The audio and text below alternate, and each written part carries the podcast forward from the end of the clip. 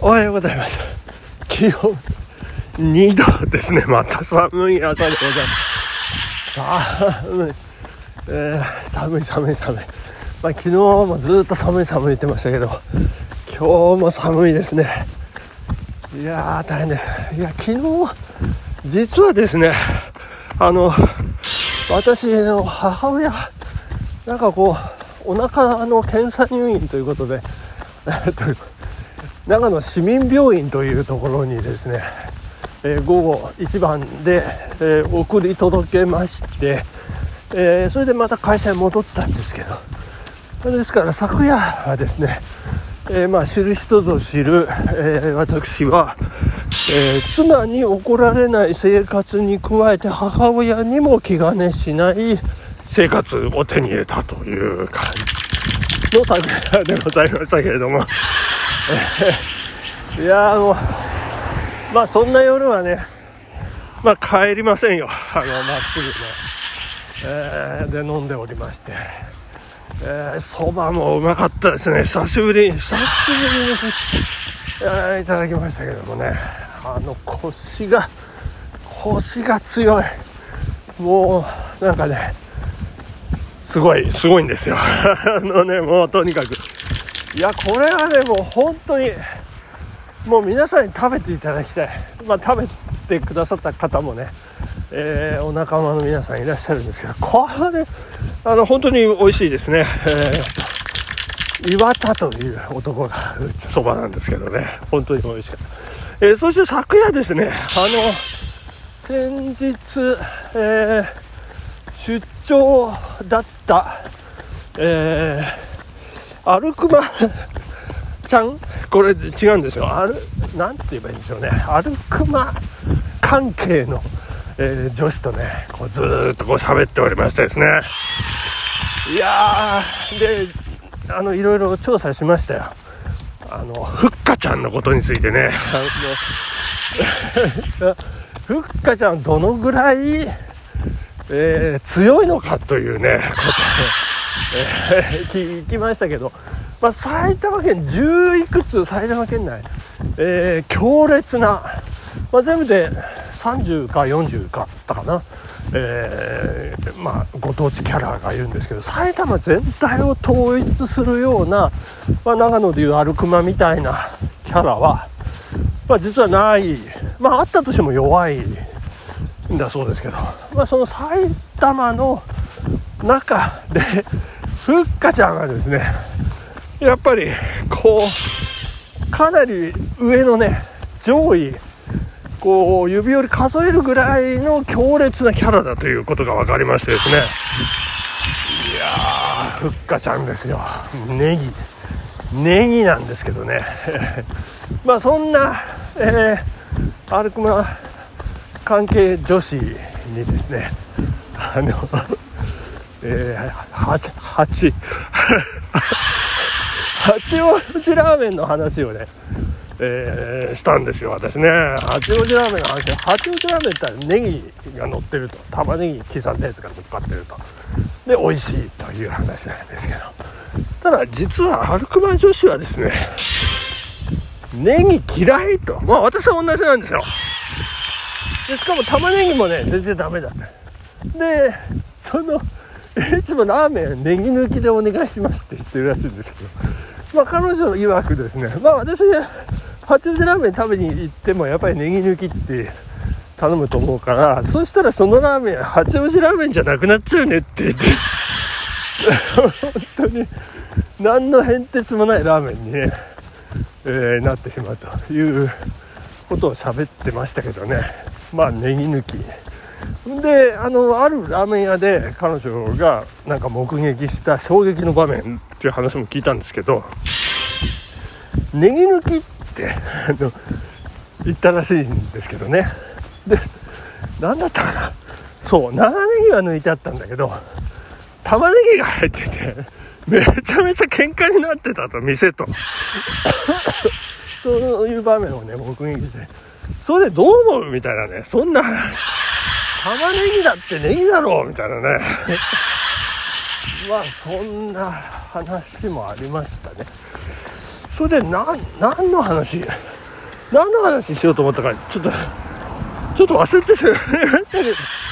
であの私そんなこんなでえー、あそうそう。でであそうだそうだ。彼女出張に行ってまあいろんなねご当地の、えー、キャラとねこういろいろバトルを繰り広げるというようなことなんですけどその そのバトルのですね、えー、場所が淡路島だっていうんですよ。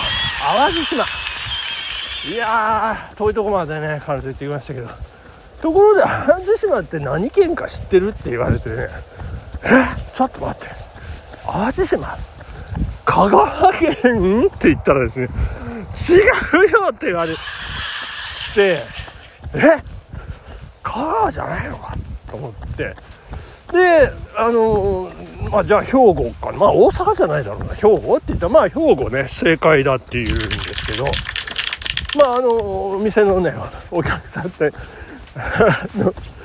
沖縄だと思ってたよ。ご夫婦でしかも。ご夫婦がいたっていうことで、ね、話が全然噛み合わなかった、えー、いうこともねあったそうでございますけれども。そのそのですよ。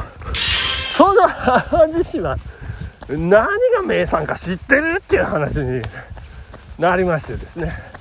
まあ実は、まあ、彼女があのお土産を買ってきてくれってね、まあ、私もあのちょっといただいたんですけれども。その名産何か？いや私あの後輩おつけの後輩であの小豆島のやつがいてね小豆島とねちょっとこうイメージというかなんかかぶるところが ありましてあれうどんじゃないよなみたいな話をね。いやうどんうどんじゃないよ。うどんじゃない。これ何？えオリーブ？とか言ってね。まあことごとく小豆島で外してるんですよね。いや違う違う。これ知ってる人はいや本当に知ってるからね。半分の人なんなら6割7割の人は知ってるよみたいな。話で私全く分からなくてごめん降参って降参しちゃったんですけどもその淡路島の名産。これリスナーの方どうですか？半分以上の人が分かるという。